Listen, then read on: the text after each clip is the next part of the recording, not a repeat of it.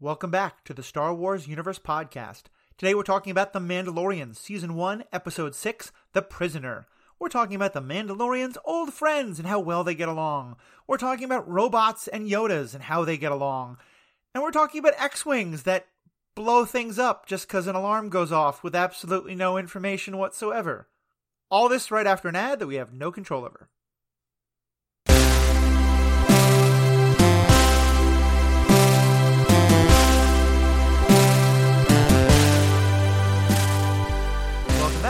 Back. I am Matthew, your host. Joining me, as always, for The Mandalorian is Jeff Randall. Jeff, how are we doing today? Fantastic, sir. Really excited to get back into the Star Wars stuff uh, after you moved. Yeah, I was very rude. I moved, meant we had to take a couple of uh, weeks off to get everything back in order.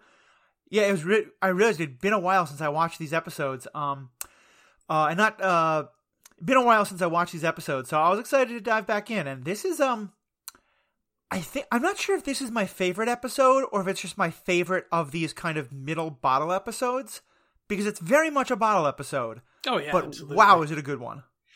Yeah, this is um I would say this is my number 2 of the like self-contained episode in a bottle Mhm. um kind of kind of things only because Cara Dune is Bay and that Yeah. one will always be number 1. That's fair. That's fair.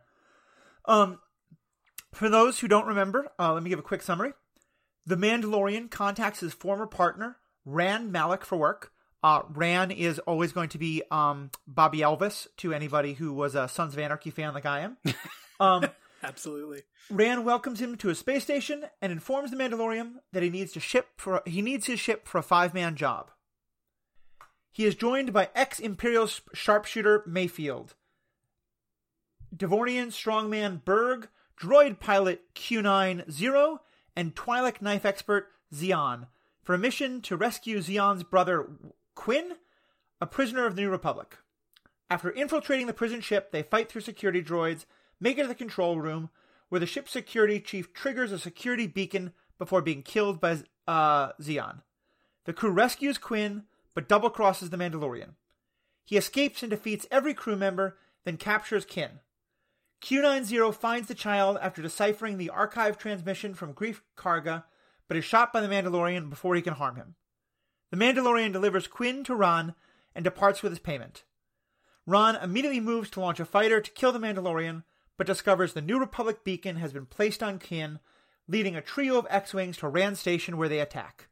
In the final scene, Mayfield, Burg, and Zron and Xi'an are revealed to be locked in a cell on the prison transport, having been spared by the Mandalorian. so yeah, so uh, yeah, that's uh, um. I keep bouncing around. Wikipedia seems to give a pretty good, uh, pretty good summaries. Uh, so what do you like about this episode? You know, I like I like that we're getting more of the um the the I don't want to say the standard western uh characterizations, but definitely more of the you know the the broad scope of your western characterizations that you see a lot. You know, you get the Yeah, you know the ex-military crazy guy, the you know the crazy knife person, the the super strong silent type, strong guy. the Um, old crew that we're not sure if we're still friends or enemies with. Yeah, yeah, you get the the the guy that's like, "Oh, I don't do missions anymore, but we we go way back." Yeah, Like, it's it's got all of the pieces there of that classic heist story. And, you know, if we're if we were D&D players, this would be uh, a one shot that he comes into that is absolutely just like, you know, you come in for the week, you set your character sheet down, I'm the Mandalorian, let's play, you know, good game everybody. yeah. Bye. See you next week. Yeah, I- I agree with you. I, I, you know, I, I, it's weird. I, I like tropes, but I don't like cliches. Um, I like when they, and I think what I mean is I like when they take a common story, but then put their own spin on it in some ways, and that I can't just predict every moment that's going to happen. Um, I definitely felt that way with this episode. It was clearly a trope. You know, when the double cross comes, it's not a huge surprise by any means. Um, but it was fun. They really played with the trope in some good ways. They gave us some interesting characters. Um, the you know, I was going to say that the X-wing response in that is kind of ridiculous and stupid. It's but so ridiculous. often a trope in those is that the federales will come, you know, just when you need them in a completely illogical way. So maybe that's also playing into a Western trope. I'm not sure. Yeah, Um, it's the marshal showed up. Yeah, but yeah, you know, it was a little bit of a heist move. It was a little bit of a heist, which is always fun. It was a little bit of a like who can trust who. Um, I I liked the Mayfield character quite a lot because it um, you know, he struck me as the, he's very defensive about having been uh imperial in the past, which I thought was interesting. Um, yeah, I just I just liked it all. And then you know the the characters that were the the the actors that we got in these characters do such a great job. I mean, the we had Nymphadora Tonks, we had Bill Burr, we had uh, your your um, Bobby Elvis friend. Yep. You know, we, we had so many. who- whose name is actually uh, Mark Boone Jr. No, it's great not. It's. Bobby Elvis. Okay, okay, that's fair. But yeah, we I- had we had so many great actors that came in for these just teensy tiny parts. I think Clancy Brown was in there, if I'm not mistaken. Yeah, he might have been. He might have been. It was it was a real ensemble force. Um Yeah, and and I I just like also seeing some more of the um the different races that are hanging around. You know, seeing the Twi'leks, um the brother sister thing was interesting. I I did think Quinn's character like, you know, the overly flirtatious uses her sexuality as a weapon character is most definitely a trope in these things Yeah. hers was a little over the top um but but i definitely I, I thought she was a fun character um yeah i i will also say i like this because the fight scenes all felt earned and all felt like both they were great character studies or they were just incredibly badass. Right? um that and i'm normally not a fight scene guy but like that scene in the strobe light where where um the mandalorian is just kind of sneaking up on mayfield. Oh that was that was terrifying. That was such a good scene. He's he's a real scary guy when he gets in his element. And especially um when he like when he just kind of is establishing that dominance that has to happen on the team you know when uh, when all the the droids are walking up and he's just like i got this. I'll take out the whole squad by myself. It's like okay yeah that's this is the guy. This this this is the mandalorian yeah. that that I have been waiting to see. Like this is the guy whose religion is weapons. And I thought it was fun because, like, we've talked a lot about the role that, like, sort of news versus myth and story plays in this world. And I liked seeing that all these people had, like, you know, this was probably the first Mandalorian they've seen. I was going to say seen in the flesh, but seen in the metal um, because they never see any flesh. Um, you know, and, and so I liked the idea that they had all heard these like rumors about Mandalorians, and some of them had, you know, kind of positive connotations, and some of them were just terrified of them, uh, or just that kind of like, oh, I've heard you're pretty badass. I don't think you're so bad, you know, that kind of thing. Um, it was just, it was a fun bit of world building to see. Yeah, it was kind of. uh it, it felt a lot like the way that every brigand in the Witcher series wants to screw with Witchers in some way. How they're like, I've never played with a Witcher before. It's like, okay, yeah, that's why you're still alive. Yeah, well, because I think that's the thing is like talk about a great drinking story. You know, if you can say you took down a Witcher, you took down a Mandalorian, you're drinking for free the rest of your life. Um, and so I can see it's that kind of like machismo. You know, I got to be the one to say I can do this. Um, And none have. yeah, it's so true. It's so true. And I, I found I liked um like Burg. I thought was a really fun character, especially because he's portrayed as you know the kind of big, strong man who's also dumb as a box of rocks. Yeah. Um, but he has some kind of like animal cunning and and intelligence. Um, and and the humor that they played with him around. Um, I I, am once again reminded that there really needs to be an OSHA in the Star Wars universe who Right. puts on some kind of safety precautions around doors. Um, because I don't know how you don't have like hundreds of people being accidentally crushed by doors.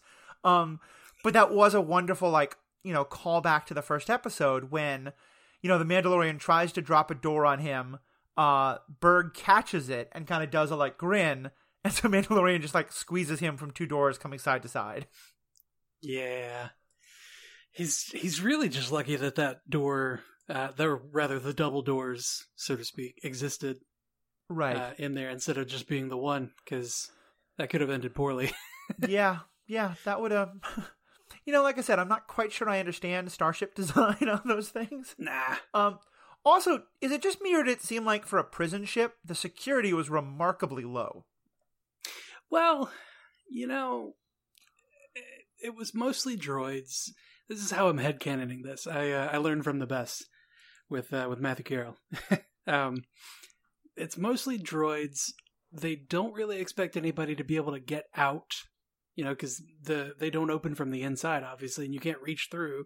So they're not expecting people to be able to to um, get out of the cells Right. and then there's a person there to determine whether or not to use a beacon.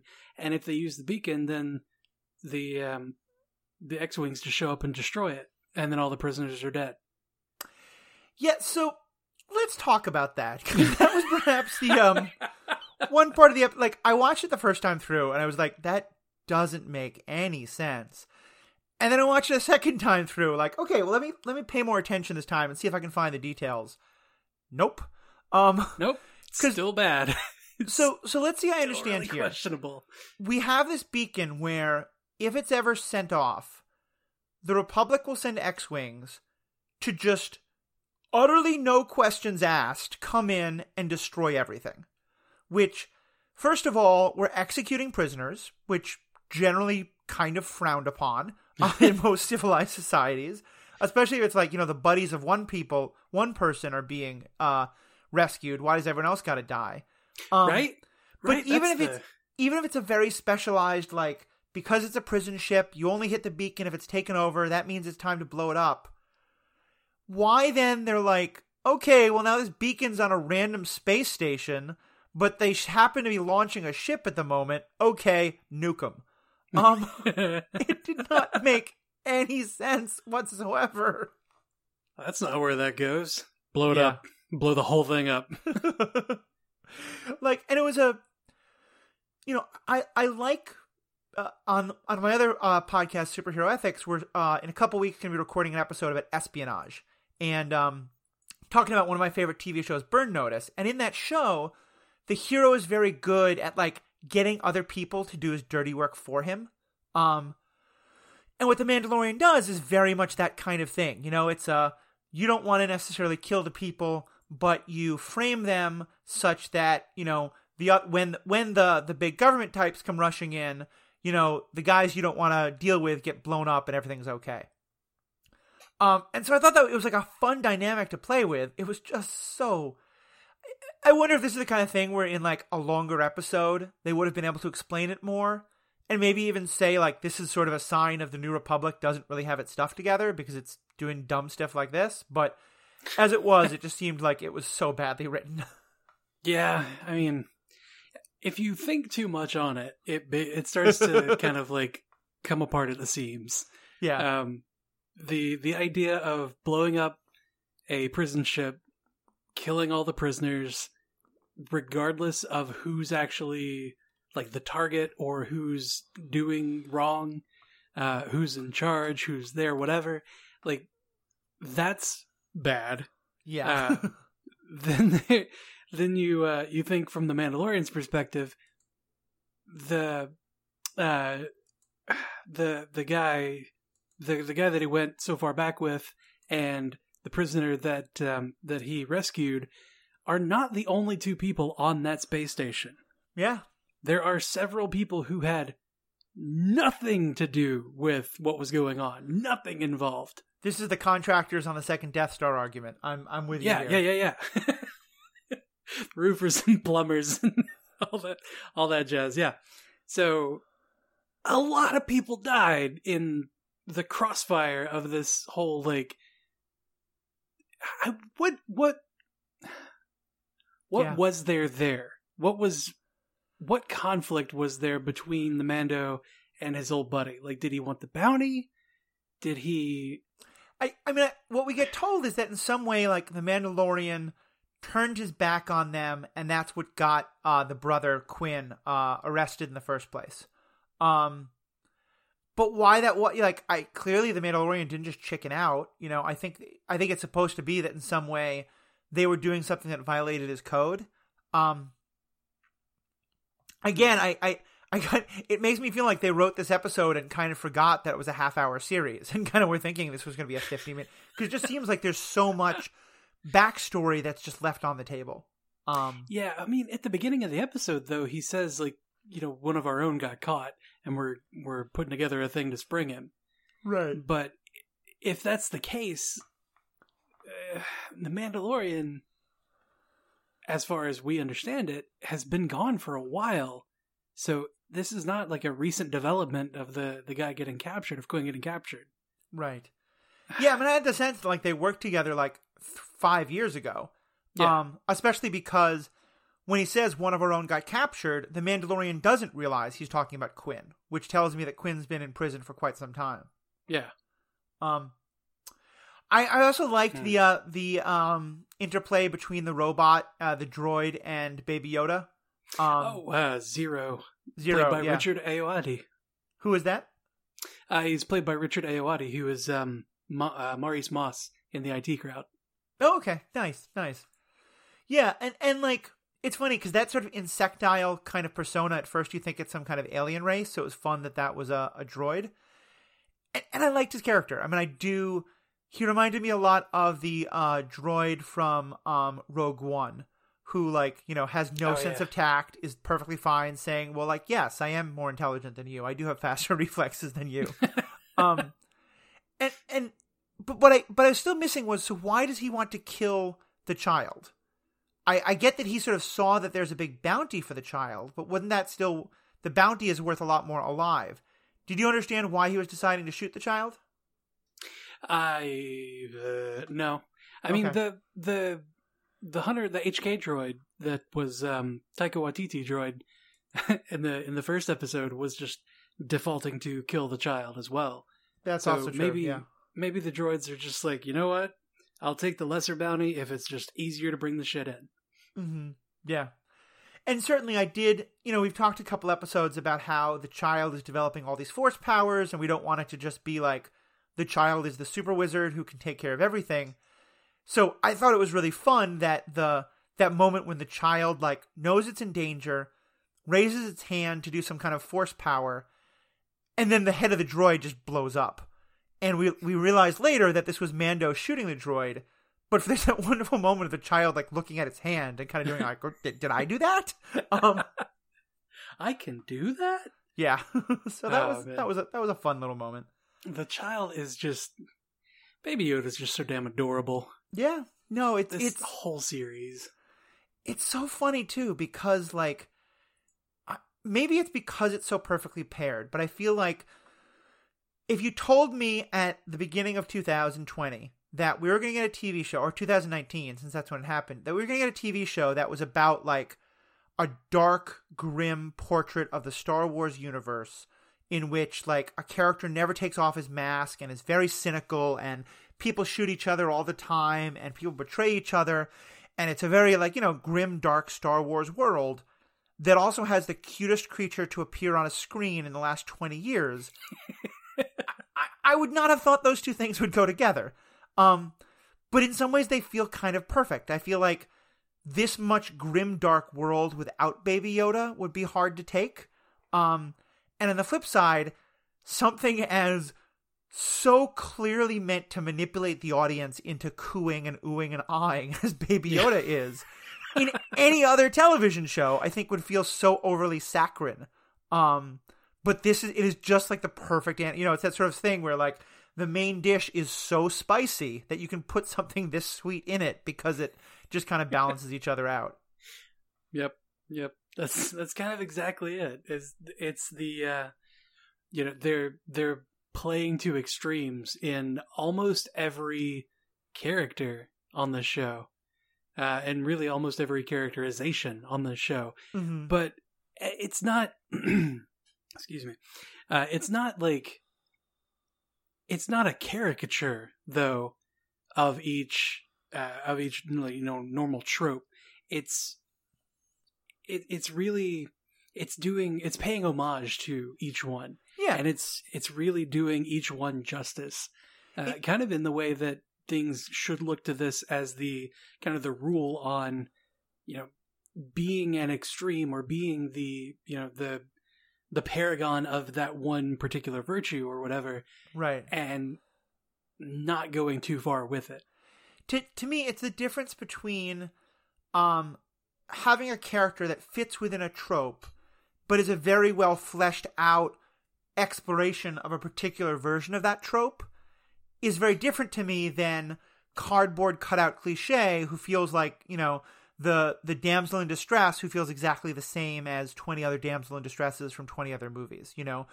None of these Yep. characters feel like cliches. They all feel tropes. They all feel like they you can compare them to these other characters but they still are very unique and distinct in really interesting ways. I agree. Um, I, I would also say that you know the the word trope gets thrown around a lot with a negative connotation, and that's not necessarily how it needs to be yeah um, tossed around. Just because, jeez, I'm so bad at taking care of my throat. Just because you know something is similar to or inspired by something else doesn't necessarily mean it's just a, a carbon copy right and you know you can you can explore different things while still having a lot of things the same it's it's what makes it familiar and and a more um you know an easier in for that exploration yeah so yeah I don't know that I necessarily like the connotation that goes along with trope, but I do understand where you're coming from. Well, I- I guess that's what I'm saying. Is I, I'm saying that like to me, what I think of as the bad version of a trope is a cliche. Whereas Yeah. I'm saying like to fall within a trope, there's nothing wrong with that if you make it an interesting exploration of it. You know, to say Yep. like I'm gonna make another Tony Stark, that to me is boring. But to say I'm gonna make another troubled billionaire, you know, billionaire playboy who's ta- I mean, actually, perfect example. Like, you know, you could say that um, Tony Stark and Bruce Wayne are very much the same trope, but they're very distinctly different versions of that character.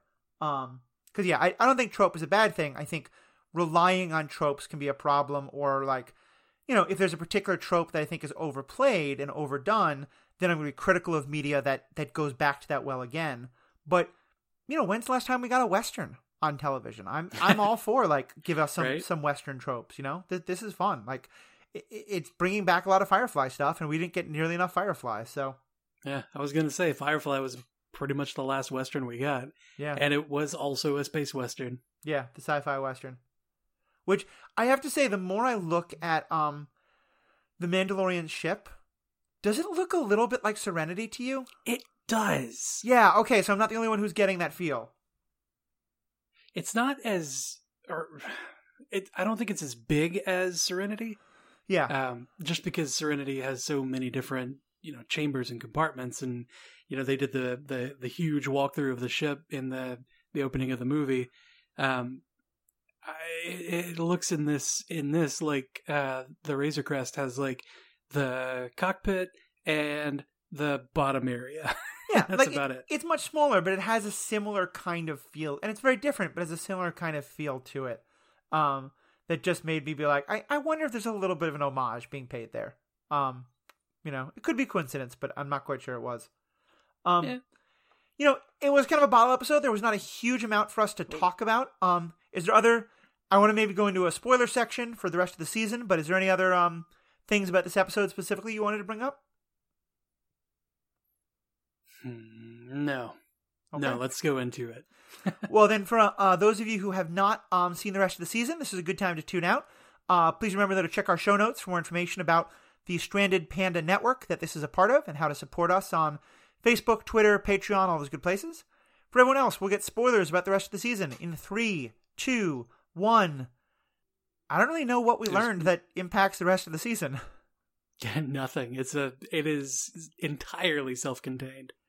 Yeah. It, it it's nice though because I think it's it's not serving a plot, but it does give us more of his backstory. It tells us more about him. Um, actually, uh, uh, something I could have just discussed during the main story, but maybe it's it's kind of about his character. Why do you think it is that he basically very happily gets you know Mayfield and and Bobby Elvis blown up, but he saves the life of the others? Like he leaves them in the prison ship, but he doesn't that's- kill them. it, it's that betrayal thing. Um, you know, he like we said, uh, he has a he he has that backstory with them that we don't know about, where he betrayed them in some way, and like now it's the ultimate betrayal. You know, he called the law on them. Right. Well, but he doesn't get the, the like Xi'an, uh, Quinn, and Burg. He doesn't kill them. He just leaves them on the prison ship, and they don't die.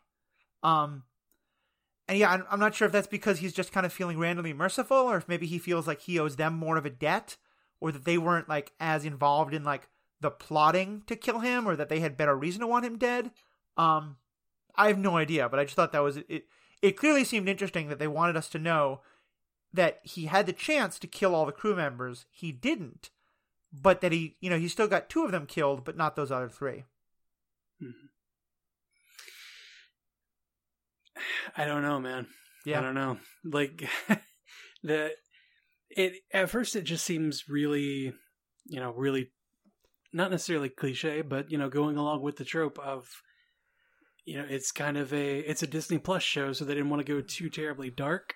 Yeah. Uh, but it is, you know, it is a western, so something has to happen to the bad guys, and they're on a prison ship, so it's you know, yeah. it makes sense that they would end up in in jail in some way or in one of the cells in some way but like did he put them there or did he just leave them there to get put in there Right.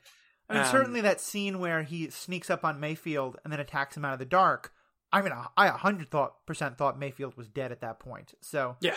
um, it it does make me wonder if part of what's happening is um that this is just that they want to keep they want to leave this door open to bring these characters back for something in season two.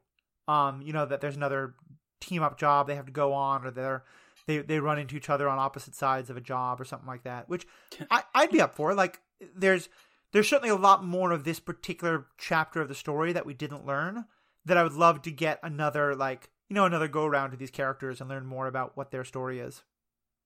yeah i mean i'm really glad that they left clancy brown alive Mm-hmm. um but the the thing that i'm concerned about or the thing that i'm that i'm looking at with with awe and reverence and uh you know wanting to to dig in on is in uh the mandalorian's past he ran like he ran thieving jobs and he he was a he was a bad guy. He he went along with these these this crew for what they said uh he said target practice Right. he said that's what he got out of it. And that's pretty that's kind of dark. If you're Yeah. if you're just going along to be like yeah i'm just gonna shoot at stuff. I mean, I, I might guess be people. I don't know enough about the Mandalorian culture to know, you know, is it considered that being a hired gun for any cause is a legitimate, you know, this is the way, or is like, you know, I'm trying, I'm I'm finding it hard to think of like how being a bounty hunter is legitimate, but being, I, I mean, I guess a bounty hunter is officially not a criminal. You're going after criminals, whereas the um, uh, what's happening here is supposed to be more like legit, you know, even more illegitimate. Um, but yeah, that's another issue. I, I would love to, again to hear that more explain, explored at some point. And we know we don't get it in season one, but in season two, like it'd be great if he spent some more time with Mandalorians and like this comes up and they're like, you know, either well, yeah, you know, you follow the way, you got to do the hard things, or they're really critical of him for you know how could you run around with those those criminals when you're supposed to be following the way? Um, because at this point, I just have no idea how that fits into being a Mandalorian. Yeah, I mean, he seemed. It didn't seem like he was bent up about it or bent out Mhm. of shape about anything. But uh, when it when it get brought up, he was definitely like that was a different time in my life. You know, I'm I'm a different person now, and it's not it's not necessarily the you know the Mandalorian lifestyle because he was already a Mandalorian at that point. Right. But maybe he maybe he hadn't fully embraced it or something. I don't know. Yeah. Like I- maybe he hadn't taken his his final vow or whatever. I will say the fact that all of the other characters, except the ones who already knew him, have clearly like never met a Mandalorian before, tells me that maybe it's not common for Mandalorians to be running around with like criminal gangs, because or else you'd think that some others would have done this before.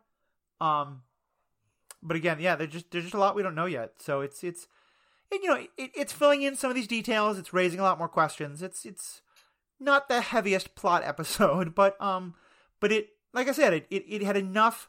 The the heist storyline was interesting enough, and the characters were enough fun that I was perfectly happy to go along with the ride. This is a bottle episode I definitely did not mind.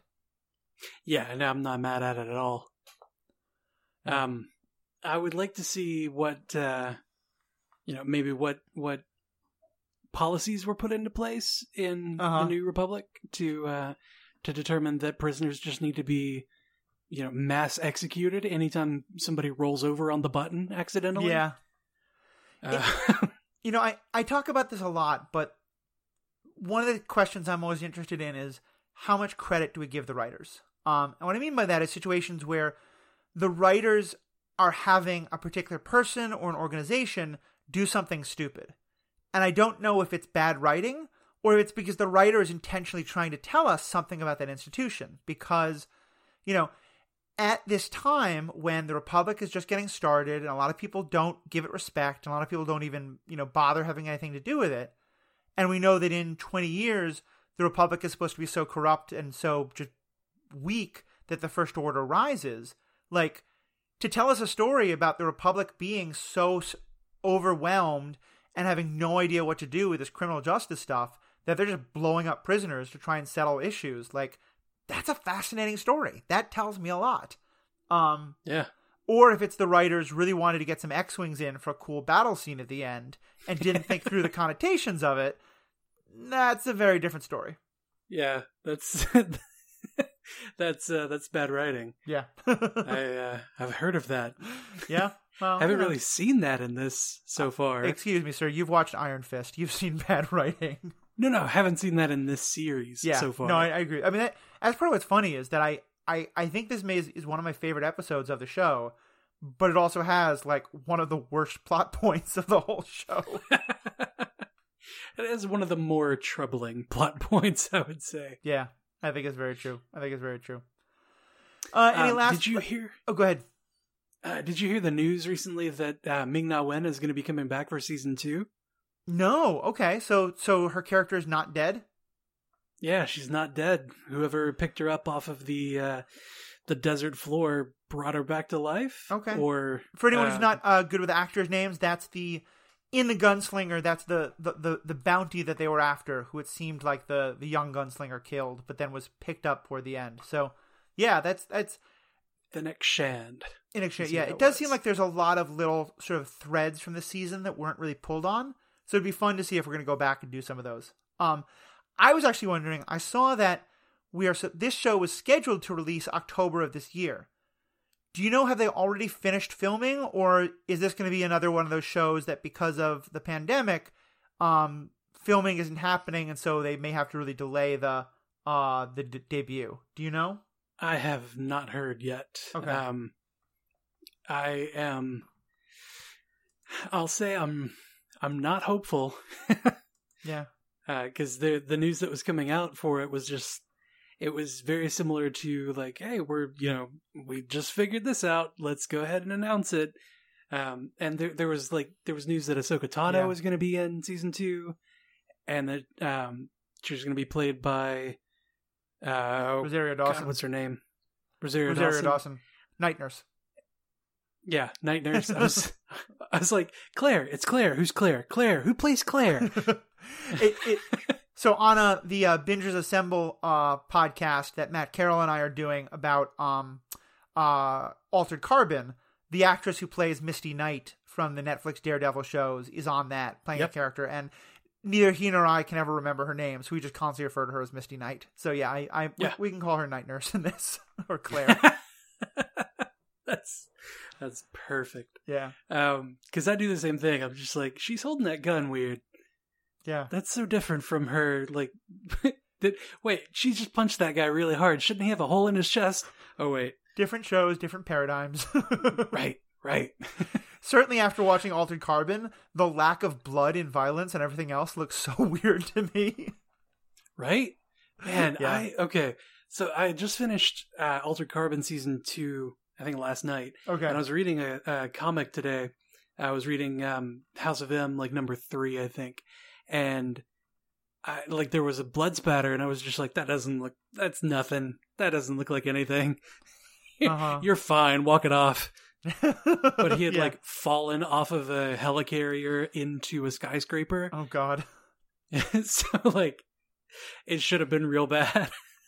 Yeah, standard standards change as you watch different things. Um, uh, since we're pretty deep into tangent land, uh, you about ready to wrap up, or is there any other last things you want to bring up? Uh no, I'm I'm think I'm set for this one. Um I will say though, if we look at writing credits on this on chapter six Uh huh. of The Mandalorian versus the rest of the series, the the people who are listed as having, you know, one episode writing credit are all the people that are on this episode. Oh yeah, that's that's pretty interesting. I would not have thought that's the case, but huh? Yeah, I mean, that might be disappointing Yeah. depending on how you feel about it. I mean, it might also be why, you know, I, I think this is something you guys learned with Marvel, and, and I, I have to remember too. I'm used to the thought of like someone who comes on to write for one of these franchises, it's because they, you know, know the franchise inside and out the way the fans do, and they're excited to write about it. But sometimes you're just a professional writer who used to write on, you know, home improvement or something, and you get hired to be the funny guy on a Star Trek show or something like that. So I, I do imagine that there are those moments where, um, you know, something doesn't quite fit canon because the writer just doesn't didn't have the level of uh uh I'm gonna say you know canonic knowledge. Someone else might say useless geeky trivia.